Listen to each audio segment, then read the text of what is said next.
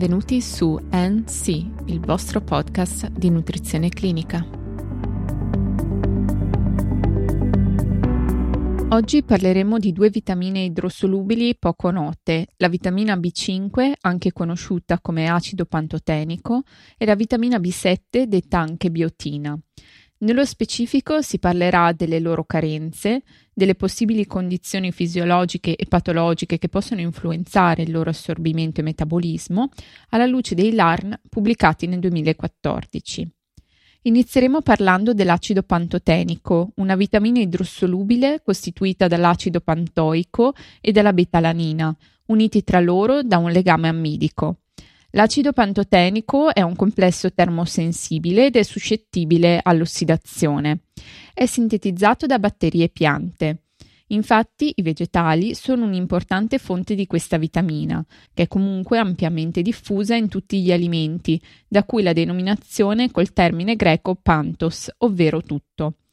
L'acido pantotenico presente negli alimenti viene assorbito per il 40-60%, pertanto si ipotizza un assorbimento medio del 50%. La vitamina assorbita è trasportata nel sangue. Nel plasma è presente soltanto la vitamina libera disponibile per la captazione dei tessuti. La valutazione dello stato nutrizionale dell'acido pantotenico si basa su diversi metodi, quali l'escrezione urinaria, i livelli ematici e la concentrazione eritrocitaria della vitamina. L'escrezione urinaria di questa vitamina dipende dalla sua assunzione con la dieta ed è di circa da 2 a 7 mg al giorno e riflette la quantità generalmente assunta con gli alimenti.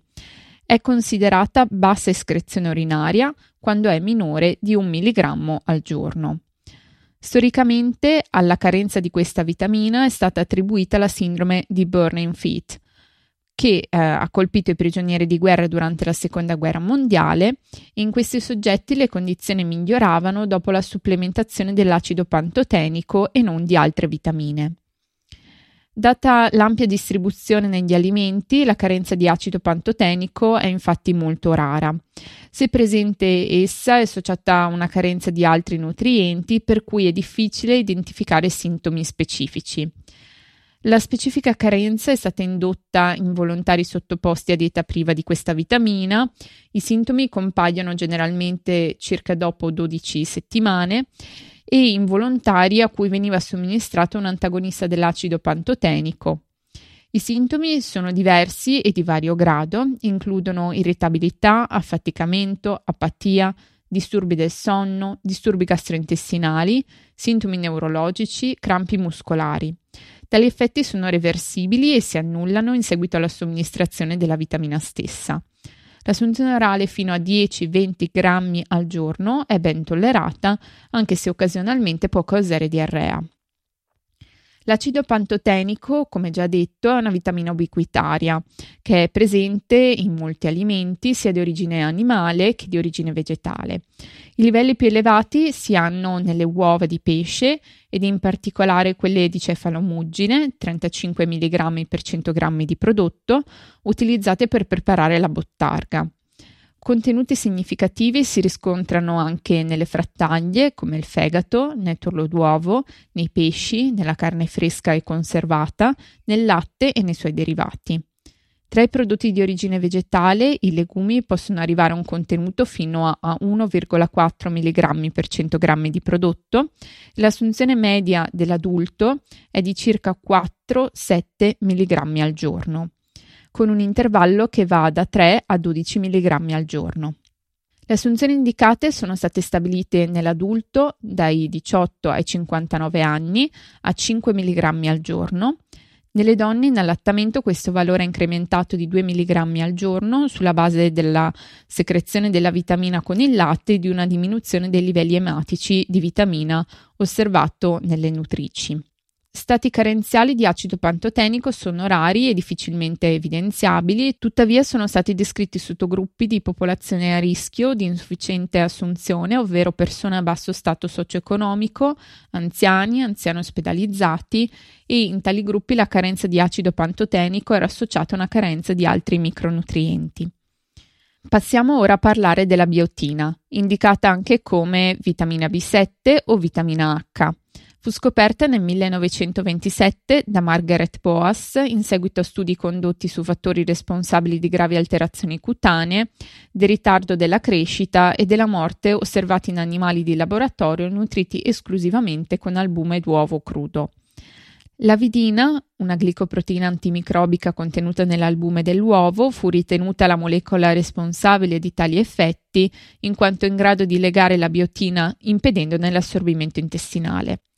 Nel 1931 il farmacologo Paul Giorgi identificò il fattore K come il fattore in grado di proteggere i ratti dalla malattia generata dall'albume crudo. La struttura chimica della biotina fu identificata in seguito nel 1940 e la molecola fu sintetizzata per la prima volta nel 1944 da Harris e collaboratori. La biotina è assorbita dagli enterociti, l'entità del suo assorbimento dagli alimenti ha un'ampia variabilità, da valori molto bassi a un completo assorbimento, pertanto viene accettato un valore medio del 50%. Una volta assorbita nel plasma, la biotina si trova per l'80% in forma libera, mentre per la restante quota è legata a proteine plasmatiche. La vitamina entra nel fegato e nei tessuti periferici e i suoi prodotti di degradazione sono eliminati a livello renale. L'escrezione urinaria di biotina è un potenziale indicatore dello stato nutrizionale di questa vitamina. I suoi livelli normali di escrezione nelle urine nell'adulto vanno da 18 a 79 nanomoli al giorno, ovvero 4,4-19,3 microgrammi al giorno, mentre i livelli plasmatici di biotina, che vanno da 180 a 300 picomoli su litro, ovvero 44-74 nanogrammi su litro, non sono da ritenersi un buon indicatore perché restano invariati per tempi relativamente lunghi dopo l'instaurarsi della carenza. La biotina è presente negli alimenti di origine vegetale e animale, i contenuti più elevati si trovano nel fegato, nel rene, nel lievito di birra, nel torlo d'uovo, nella frutta secca, negli spinaci. Buone fonti di biotina sono anche i legumi, i pesci, i crostacei, le carni e i cereali. Per gli adulti di entrambi i sessi e negli anziani il valore di assunzione di riferimento è di circa 30 microgrammi al giorno, questo valore aumenta nella donna in gravidanza e durante l'allattamento di 5 microgrammi al giorno. Oltre alle donne in gravidanza e in allattamento ci sono altri gruppi di popolazione più a rischio di una carenza. Ad esempio, alcuni studi mostrano che il fumo accelera il catabolismo della biotina, in particolare nelle donne, portando a una carenza marginale della vitamina. Inoltre, il trattamento di alcuni farmaci può causare un aumento dei fabbisogni di biotina, L'uso cronico di farmaci anticonvulsivi porta ad un'aumentata escrezione urinaria di cataboliti della biotina, inoltre la supplementazione può essere necessaria in presenza di somministrazioni di dosi farmacologiche di acido lipoico, poiché questo composto compete con la biotina. Per oggi è tutto, vi do appuntamento alla prossima puntata. Ricordo che nelle note della puntata sono disponibili le fonti citate. Per qualsiasi informazione potete contattarmi all'indirizzo email info-ncpodcast.net.